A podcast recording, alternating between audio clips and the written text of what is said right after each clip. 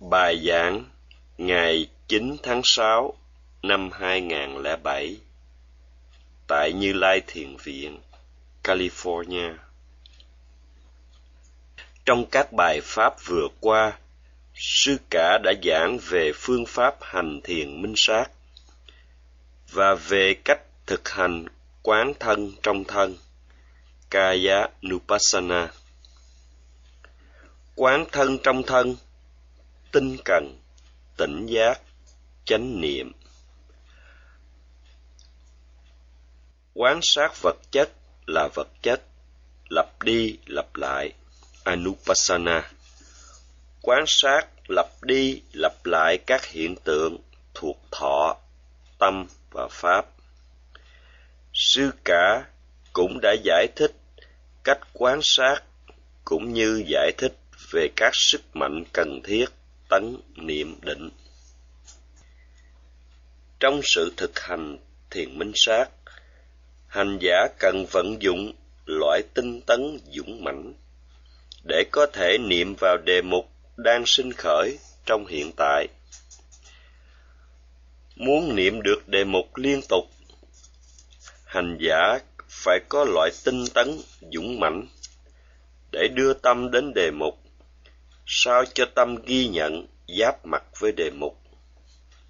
Khi tâm ghi nhận giáp mặt trực tiếp với đề mục, thì chánh niệm sati phát triển. Tâm không còn phóng chạy đây đó. Tâm không còn dao động bởi ái dục, sân hận và si mê. Tâm an trụ và tập trung trên đề mục. Do vậy, sự định tâm, Samadhi phát triển. Khi sát na định trưởng thành, hành giả sẽ hiểu được bản chất của sự vật. Khi tâm ở trên sự cứng, hành giả biết sự cứng. Khi tâm ở trên sự mềm, hành giả biết sự mềm. Khi tâm ở trên sự mềm mại, hành giả biết sự mềm mại khi tâm ở trên sự ước, hành giả biết sự ước. Khi tâm ở trên sự đặt, hành giả biết sự đặt. Cũng vậy, khi tâm ở trên sự nóng, ấm, lạnh, hành giả biết nóng, ấm, lạnh.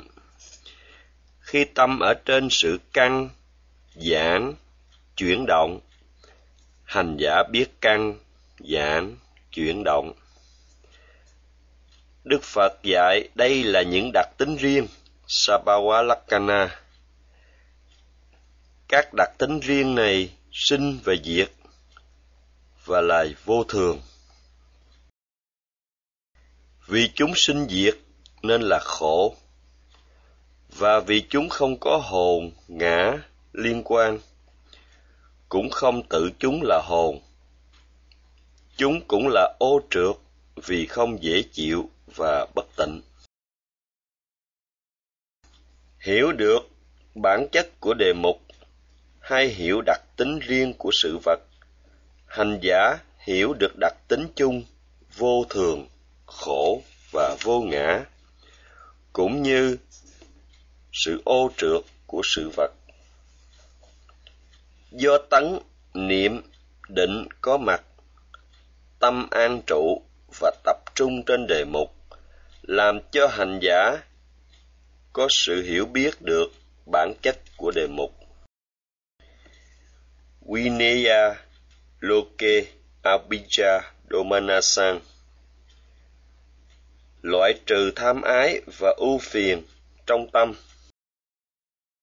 Nếu niệm một cách hiệu quả các hiện tượng vật chất hành giả sẽ loại trừ được tham ái và ưu phiền hay sân hận, vốn có thể phát sinh khi hành giả không có chánh niệm. Do đó quan sát đề mục bằng tấn niệm định, hành giả hiểu được bản chất thực sự của đề mục. Và hành giả loại bỏ được tham ái và ưu phiền.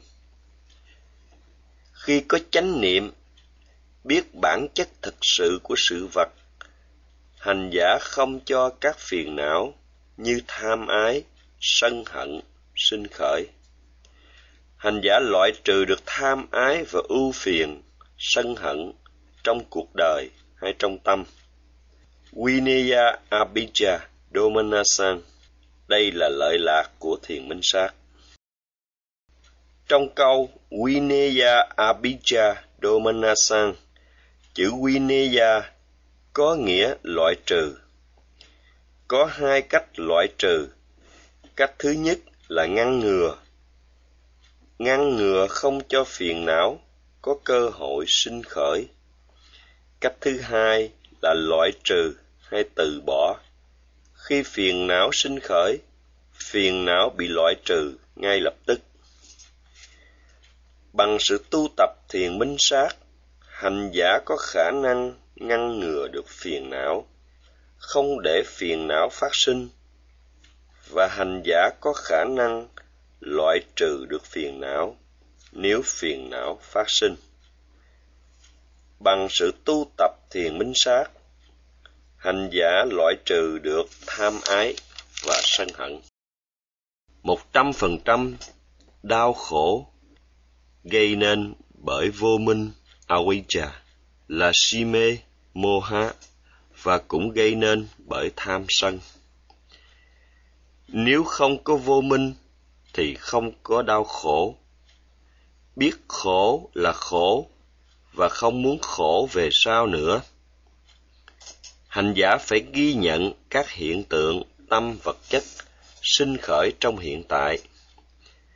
Bất kỳ lúc nào khi các hiện tượng tâm vật chất sinh khởi trong hiện tại.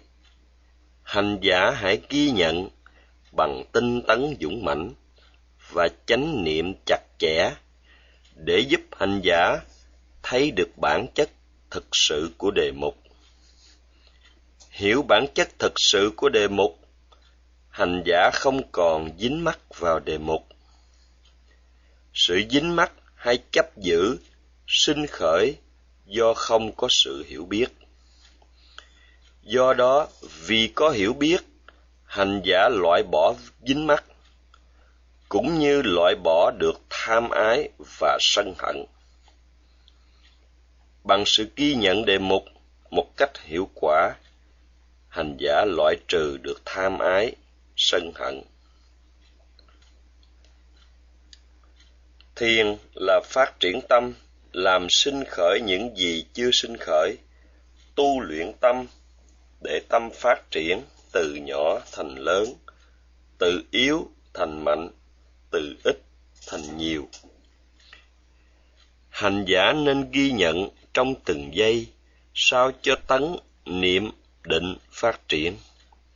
Một phút ghi nhận có tấn niệm định sáu mươi lần. Trong một giờ có tấn niệm định ba sáu trăm lần, làm cho tấn niệm định phát triển từ nhỏ thành lớn, từ ít thành nhiều, từ yếu thành mạnh. Tấn niệm định, mỗi yếu tố có khả năng khác nhau. Tấn có khả năng không chấp nhận phiền não, do đó tấn ngăn chặn phiền não niệm có khả năng bảo vệ tâm, tạo sự an toàn cho tâm. Tâm thoát khỏi các phiền não.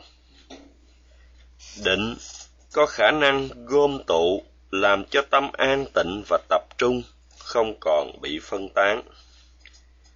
Kết hợp sức mạnh của ba yếu tố tấn, niệm, định, tạo nên sức mạnh chung, gọi là thiền bà wana khi thiền được phát triển, hành giả sẽ hiểu được đặc tính riêng của sự vật và cũng biết luôn đặc tính chung của sự vật là vô thường, khổ và vô ngã.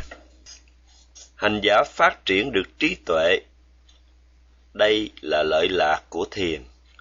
Sự phát triển này không phải là sự phát triển tầm thường. Bằng cách niệm vào đề mục đang sinh khởi. Hành giả niệm và hiện tượng vật chất đang sinh khởi.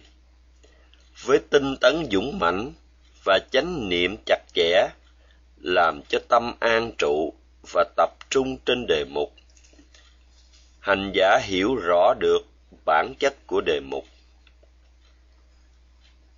Do niệm một cách hiệu quả, hành giả hiểu rõ được đề mục nếu thất bại, không niệm một cách hiệu quả, hành giả sẽ không hiểu rõ được đề mục.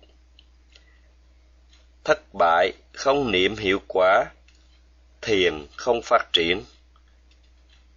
Không niệm được hiệu quả, không hiểu rõ sự vật, hành giả si mê. Do si mê, khi thấy vật ưa thích, tham ái phát sinh khi thấy vật không ưa thích, sân hận phát sinh.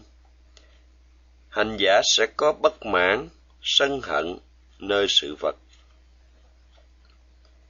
Nếu niệm một cách hiệu quả bằng tinh tấn và chánh niệm, hành giả hiểu rõ sự vật. Hành giả biết được lợi lạc của việc hành thiền. Hiểu được lợi lạc của thiền tứ niệm xứ, hành giả quý trọng giá trị của pháp hành. Hiểu được giá trị pháp hành hành giả giữ được sự ghi nhận liên tục trong từng khoảnh khắc, làm cho sự định tâm hình thành. Sự định tâm hình thành trong từng khoảnh khắc, hành giả phát triển được sát na định. Với sát na định, hành giả có sự hiểu biết rõ ràng, sampajana. Khi hiểu rõ sự vật, nhờ chánh niệm, hành giả không còn thấy thích hay không thích về những gì đã thành tựu, không còn thấy thích hay không thích những gì nơi thân này. Hành giả không còn có sự bằng lòng, anuroda, hay có sự mâu thuẫn. Do tưởng xa nhà, sai lầm và tà kiến là vô minh à, avijja làm phát sinh tham ái và sân hận. Tưởng sai lầm hay tri giác sai lầm là nguyên nhân tạo nên tà kiến. Cá nhân không thấy được sự vật, thật sự như sự vật là. Cá nhân chấp giữ những gì không hiện hữu nên cá nhân có tà kiến. Vì thất bại trong sự ghi nhận sự vật một cách đúng đắn, nên không có sự hiểu biết, sự vật rõ ràng. Cá nhân không thấy sự thật, nên cho rằng có hồn, có ngã, có tôi. Vì cho rằng có ngã, nên cá nhân cảm thấy tốt đẹp và dễ chịu nghĩ như vậy là vì có tưởng sai lầm, và do vậy có sự hiểu biết sai. Sanya diti yamula có nghĩa sự tri giác hay tưởng sai lầm là nguồn gốc cho tà kiến. Sự vật không hiện hữu chỉ là tưởng tượng, nhưng cá nhân lại cho là hiện hữu. Bằng cách ghi nhận đề mục kịp thời, lúc đề mục vừa sinh khởi. Sự tưởng xa nhà sự tưởng xa nhà sự tưởng sai lầm không thể sinh khởi. Hành giả hiểu rõ sự vật là trí tuệ. Khi tâm ghi nhận, xuyên thấu đề mục, hành giả hiểu một cách đúng đắn, vô thường là vô thường, khổ là khổ và vô ngã là vô ngã. Đây không phải là sự tưởng tượng. Hành giả hiểu biết bằng kinh nghiệm thực chứng. Khi có sự hiểu biết đúng đắn, hoài nghi, phân vân hay tà kiến không phát sinh. Tóm lại, do ghi nhận đề mục đang sinh khởi bằng tinh tấn và chánh niệm, hành giả thấy sự thật đúng như nó là, nên không có tưởng sai lầm, và vì thế không có tà kiến. Hành giả thấy sự thật vô thường, khổ và vô ngã, hành giả loại bỏ tà kiến thường còn, hạnh phúc và ngã. Trong cuộc đời con người, tham sân phát sinh cũng vì có tưởng sai lầm hay tri giác sai lầm. Nên do vậy, con người mang tà kiến. Đó là tại sao ngài hòa thượng mahasi sayadaw nói rằng tham sân, sinh khởi do sự thiếu chánh niệm khi các hiện tượng tâm vật chất xuất hiện.